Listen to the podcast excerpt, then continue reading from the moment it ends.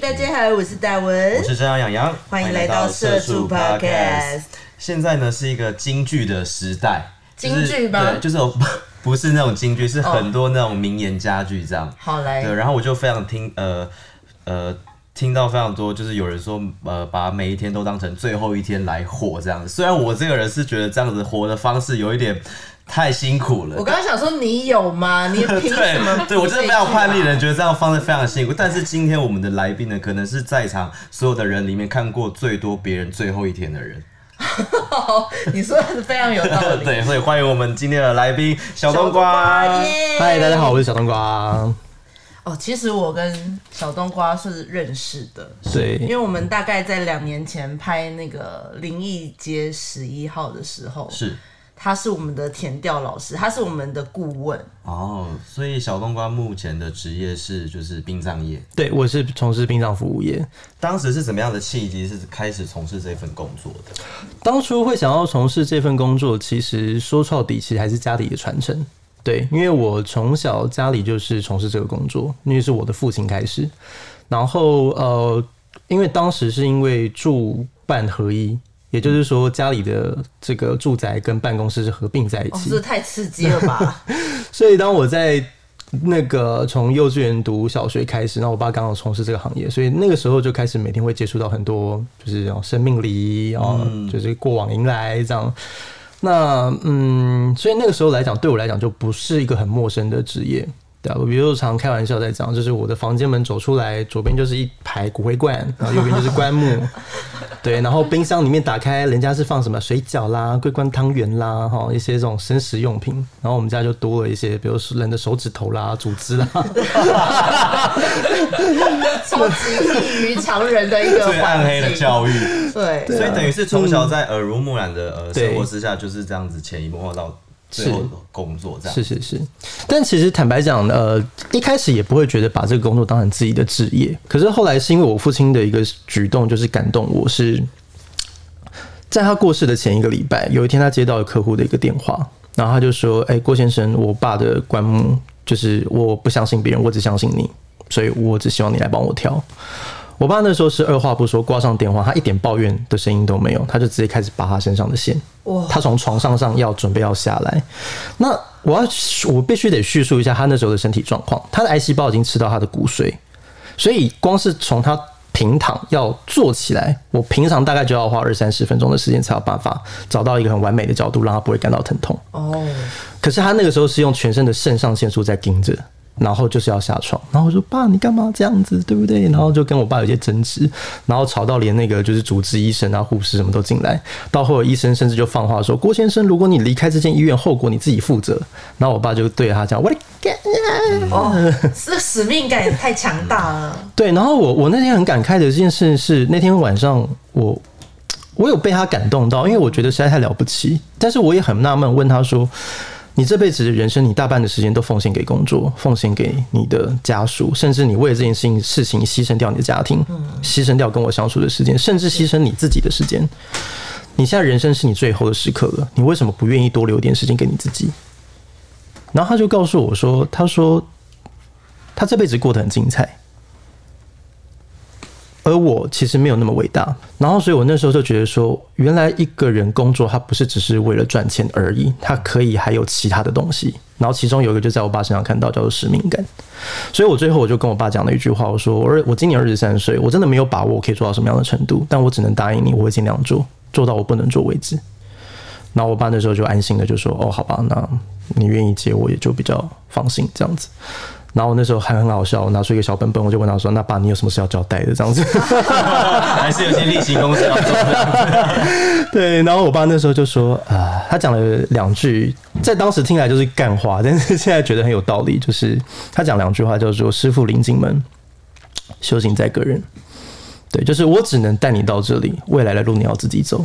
那所以等于是爸爸最后的这一段路，对，是由你来帮他举办的这个丧礼。对啊，对啊。”就是嗯，那个时候我印象很深刻，是晚上十一点多在台北荣总，然后那天就是打着隔天要交给客户的资料，然后在整理，突然那个铃声机器就打住，然后我那时候第一次觉得真的那个人生最后那走马灯，就要过世的那那个那个 moment，真的像电影，就一切都变 slow motion。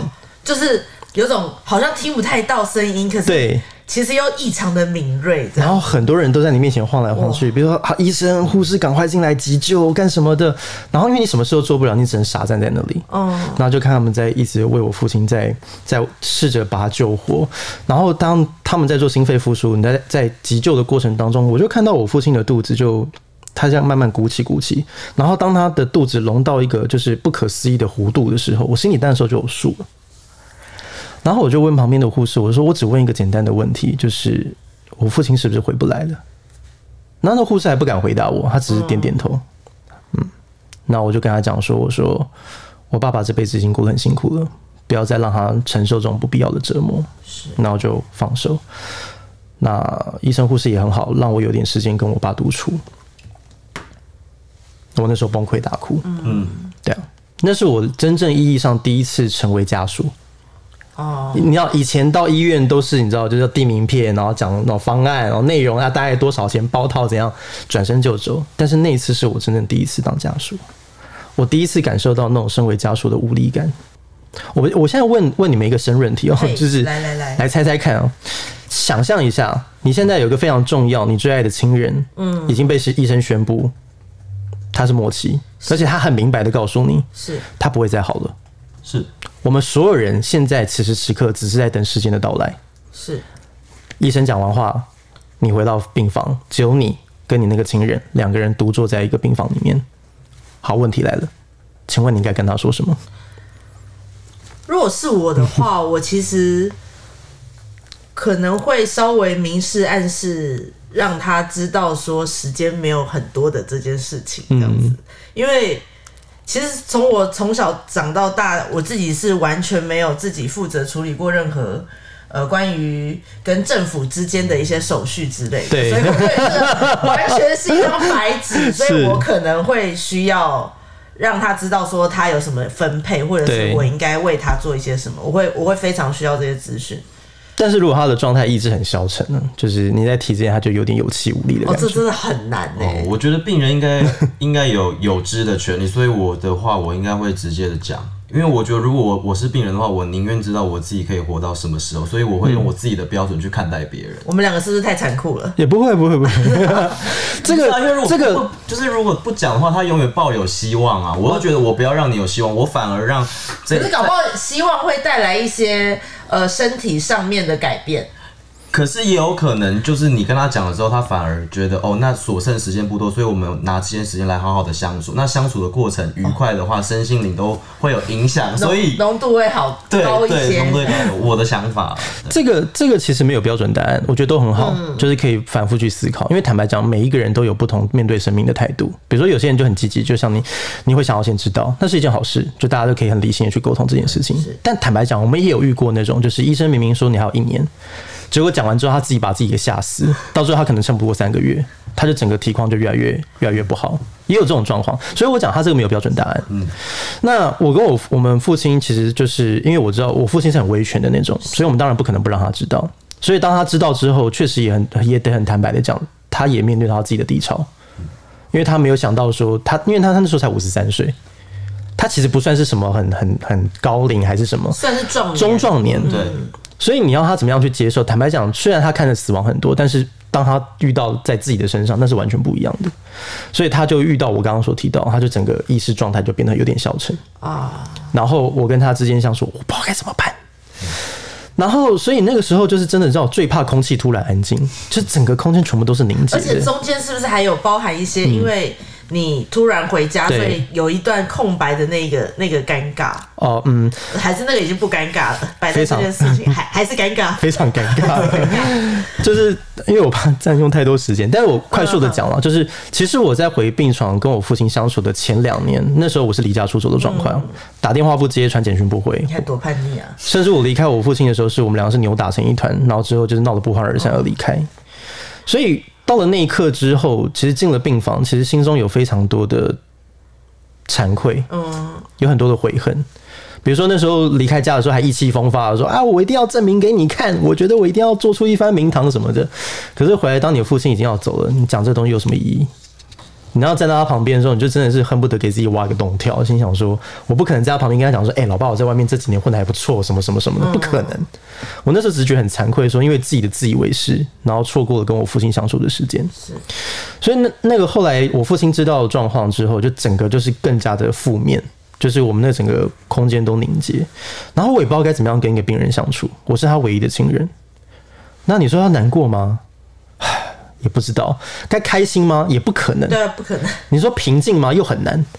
所以后来大概隔了几天吧，然后有一天我爸终于受不了，他就把我叫到床边来，他说：“哎、干呀，你这边讲台语应该 OK 了，好的可以可以可以。”他就说：“干，我也当该你参雄鸡给他逮鸡不？”然后我就跟我爸说：“啊，怎么了？”他说：“我拜托你卖鬼刚给家塞领口林北款好不好？他自己先打破这个尴尬。林北起码李记过了有够痛苦啊！我鬼看看你给家塞打破这领个僵局。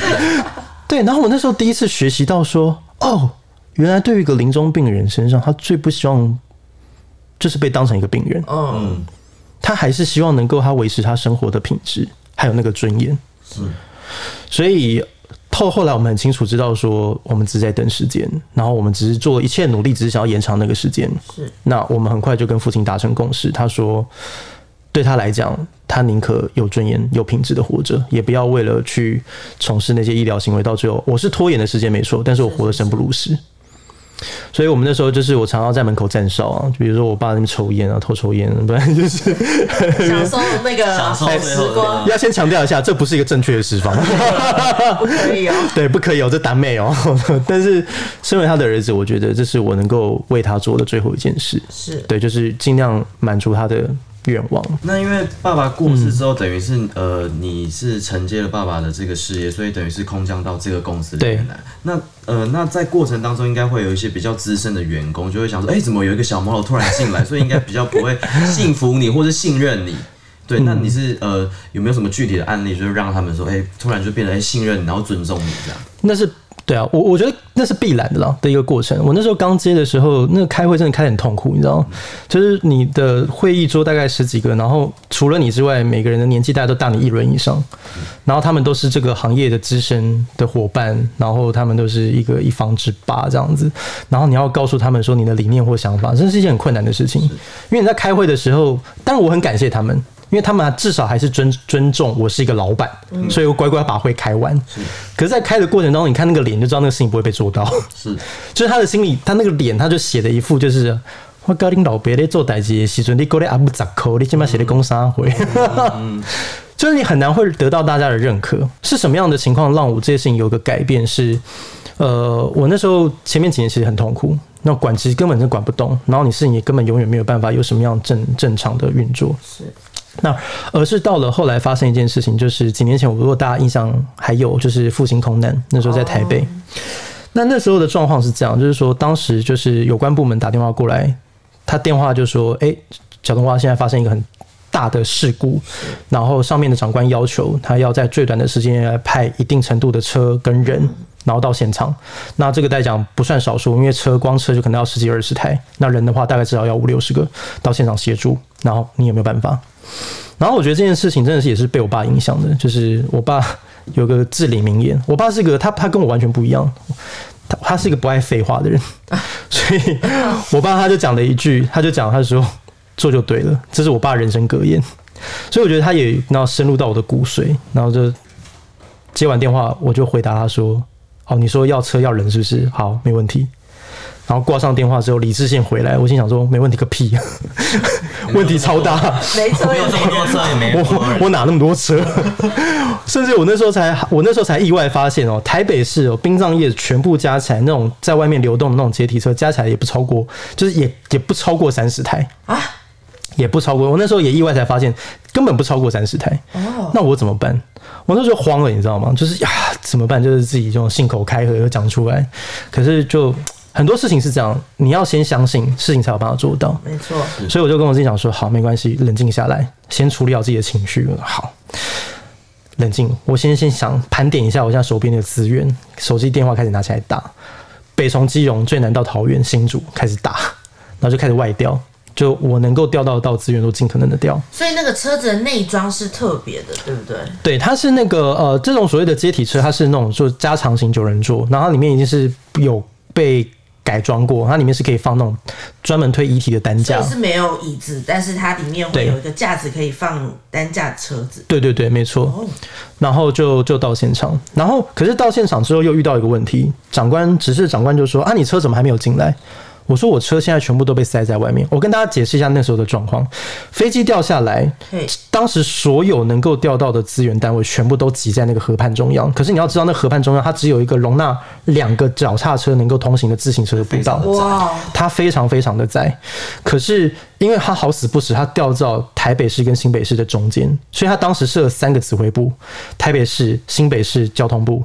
然后那时候全部人乱成一团，然后有人说要让救护车先进来，有人说要让接体车先进来，然后又有人说要让那个重机具先进来。为什么要吊飞机嘛？要把整个飞机吊起来，因为里面可能还有生还者。是那重机具那个重重型机具要先进来，所以那个时候来讲的话，就大家全部都撞在一起，然后没有人知道到底谁是头，也没有没有人知道谁说了算，所以我的车全部都被堵在外面。那我的逻辑我听完之后，我觉得很合理啊，当然是一定是救护车或中机具一定先进来嘛。对啊因为讲难听一点，捞起来如果就走了，那那就走了。但是如果假设是有人跟活人要救有活人，他还有机会可以救啊。那我就问他说，为什么一定要坚持我的阶梯车要在岸边？为什么呢？然后他们才讲说，因为那时候已经很多哦媒体记者或者是有些人在旁边。哦那因为通常在水中泥沙吊起来，其实如果要做掩饰，其实那个状况其实都不是很好看。那在岸边就要先确认他的身份，然后啊验完尸之后，检察官确认没问题，然后就要覆盖尸袋，然后就后送到殡仪馆做后续的处理，这样。好，可是那时候他们就觉得说，这样把它铺路在旁边，其实很不尊重，他也怕说会被人家落人口舌。那我就说，我觉得长官你这样的意见非常好，那我觉得我也很尊重。那我觉得这样好不好？我的公司我们有帐篷，我搭两个帐篷在岸边。那我们如果先吊起来的时候，我们先放在那个帐篷下面，不要让它在外面餐风露宿，就是淋雨干嘛的。那这样观感也比较好。然后那个长官就说：“哎、你这个概念不错，因为他们那时候其实也没有意识到说他们有哪些资源，他因为他不知道我有帐篷嘛对，那我们就是我就会去提这件事情，然后所以那时候最混乱的情况就在第一天，那第二天、第三天就很快我们就整个配合当当时的警察、检察官，然后跟他们搜救的团队，然后我们就有一个 SOP，然后就运上线。然后那个时候来讲的话，就是会发现说，别人看我的角度不一样了。因为在过去，他们就会认为说，哦，你就是二代，这是事实啊，这没有办法否认，我就是个二代。然后人家就觉得说，啊，你就是有个好老爸，你就是含着金汤匙，但你什么都不会。然后所以说你根本就不懂。那经过这件事情之后，我有什么都懂吗？我还是不懂啊。可是我有一个东西不一样，是我让他们看到说我有勇气承担。是我觉得那个态度很重要。然后我后来也我也理解到一件事情，身为一个高阶主管或是一个老板，你不需要全懂。以前我会有个误解，就觉得说好像老板就是要全知全能，他要成为一个什么都懂的一个神，但其实坦白讲不太需要。就是你只要有一个很，你要有一种很重大的态度，就你要懂得承担。当事情来，你就很坦白地讲说，我不会，我没办法，或根本心态上，我我很诚实的去讲这件事情。可是我的态度是什么？不是回避，不是逃避，不是闪躲，而是说我虽然不会，但是我们来试试看，看这件事情我能不能怎，我们能怎么做？我们可以怎么做？我们来怎么做？然后告诉大家我们相信的目标，然后一起来达成这件事情。然后大家发现说，你有承担的能耐，你有这个能力，甚至你可以把就是不可能化为可能，把那些大家都觉得很莫名其妙的事情，你居然有勇气去做到，那大家会对你的态度就会刮目相看。所以你必须要累积一些自己的一些里程碑，然后那一点一点的东西也会累积你在管理上面的自信。哦，会觉得说，好像因为一开始一定都是浮的嘛。坦白讲，谁谁不是这样过来的？一定都是啊，都会觉得那个经验来讲都是没有什么自信，会觉得说啊，我真的可以吗？做得到吗？或什么的。可是当你一点一点去累积你的自信心，其实你会发现说，你比你想象更有潜力。所以这份工作其实呃，几乎是三百六十五天都在面临一个死亡的状况。对，没错。那有没有因为你的经验其实算是非常丰富，那你有没有碰过那种很可怕的那种案发现场？要看你们感兴趣，要从哪一个角度切？呃，还是我们先从一个最最最最基本的开始问好了。好你工作的项目到底是哪一些啊？其实这个说起来有点，讲起来很复杂，但说起来也很简单。嗯对，复杂就是我们要做的事情真的有很多，从医院的临终关怀之上，到事情发生，你要到医院协助他们做行政手续的办理、宗教仪式的规划，然后还有比如说身后事要帮他办一个告别式，然后以及最后比如说他是要土葬啊，还是要火化进他，所以它的内容其实非常繁琐。那简单一句话讲完就是，你对于死亡身后事这所有的拉力不杂的礼仪公司都要通常都要有能力可以去处理都，要包包。对，就有点像是你在结婚，不是都会找那种什么婚礼顾问还哦是计划？是是是你搞不懂什么布置啊、喜糖啦、那些礼车啊、摄影啊，什么不阿力不打的，你就怕麻烦，你就交由那个统筹嗯帮你处理所有的细项。其实就这样，就就这么简单。对，所以我们这个行业来讲，其实你说要是服务业嘛，也算，就是当人们在面对这个行业，因为大家面对死亡不会有太多经验了，一辈子顶多就是一个爸爸一个妈妈嘛，然后再多最多就自己的爷爷奶奶而且没了。也不想要有太多处理这个事情的经验啦，机会这对啊对啊事实。所以我们的存在的价值就是说，怎么样去协助这些家人，不管是当事者还是他的活的家人，我们的目标就是要做到三思两相安嘛，就是他们都能够因为这整个过程而感到安心。所以是比如说从头或者呃临终的咨询开始，然后到可能火化啊，然后入塔。对入塔是终点吗？还是呃，入塔是一个阶段的终点，当然之后可能还会，比如说按照他的宗教信仰，有些可能要什么百日啊、哦三年对年合炉啊这种宗教礼数。可是说，如果一个 sad 就是一个智商的 sad，但 ending 多半都会结束在比如说火化进塔，哦火化进塔？就是他的骨灰最后要被安置在一个长眠地，然后就算一个 ending，大概是这样。所以其中的这些细项，我们不熟悉的事情，嗯殡葬业都会帮我们完成。对啊，对啊，哦，因为这水很深。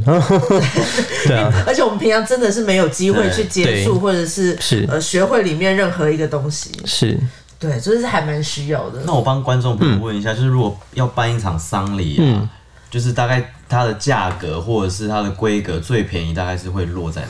其实以以内政部在统计哦，平均一个丧葬花费大概是十八到三十万，然后便宜的话，你大概三四万块就可以搞定，最便宜最便宜的。三四万就可以。对，怎么样搞定？就是跟你讲说，哦，我隔天火化之后，然后什么都不办，然后直接入葬，哦，最深。所以也可以用这样的方式，所以对人再怎么底线的话，都还是要留那个三四四，万是这个意思给？家人来处理，不要让家人负担的话，应该是说，因为这个东西就跟我我常因为。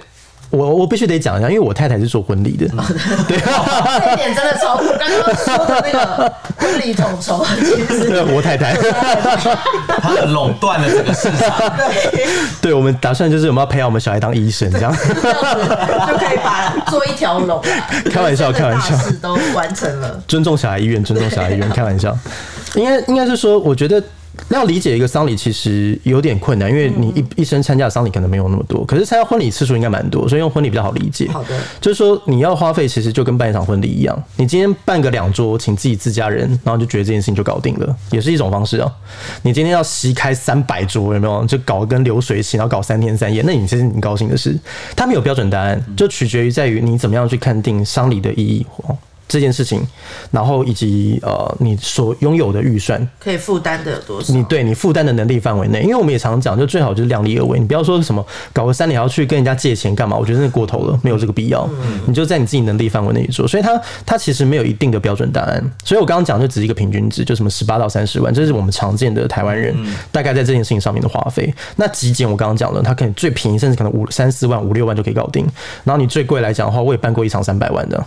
就是就是那个那个 range 其实是很大的，请问三百万可以做到什么事情？施华洛世奇的水钻，就是大概搞个一个像是就是金马奖就是颁奖会这样子，会有毯子那种红毯那种的，不至于到红毯了是。来宾还要先走星光大道，就访问他说：“呃，请问今天就是是概念上差不多，因为我们曾经办过一个比较大型的一个企业家，然后他他不想要那种比较陈旧传统那种方式，所以他就在申请，他就指定说他要用那种就是大型音乐会的方式哇，然后来做 ending，然后所以到最后与与会的人，他们就我们是真的是租了那个什么国光演艺厅，然后里面大概可以容纳在五六百人以上，哇，对，然后就是因为他的交友很广阔嘛，不管是他自己的家人，然后他的朋友，还有他政商界就是生意上往来的一些伙伴们，然后都被受邀来参加。然后他的过程当中，就是由他很喜欢的名演奏家开始，然后到他的家人为他跳舞、为他唱歌。家人这样子很累耶，他又要难过，然后可是他还要准备舞蹈的部分。我觉得应该是因为他们呃有两个原因，第一个是因为他对于自己的死亡不是突然的，就是他因为他是癌症，他有意识的在准备这件事情，所以家人其实在心理上其实已经很少在做心理准备。然后因为大家也觉得知道说，因为这个是他所期待的，所以大家也没有那个心理压力，而是说我想要来帮他圆最后我对他的完成这件事。对对对对对对对。你说到一个重点，我光听的是可以可以搬进去的吗？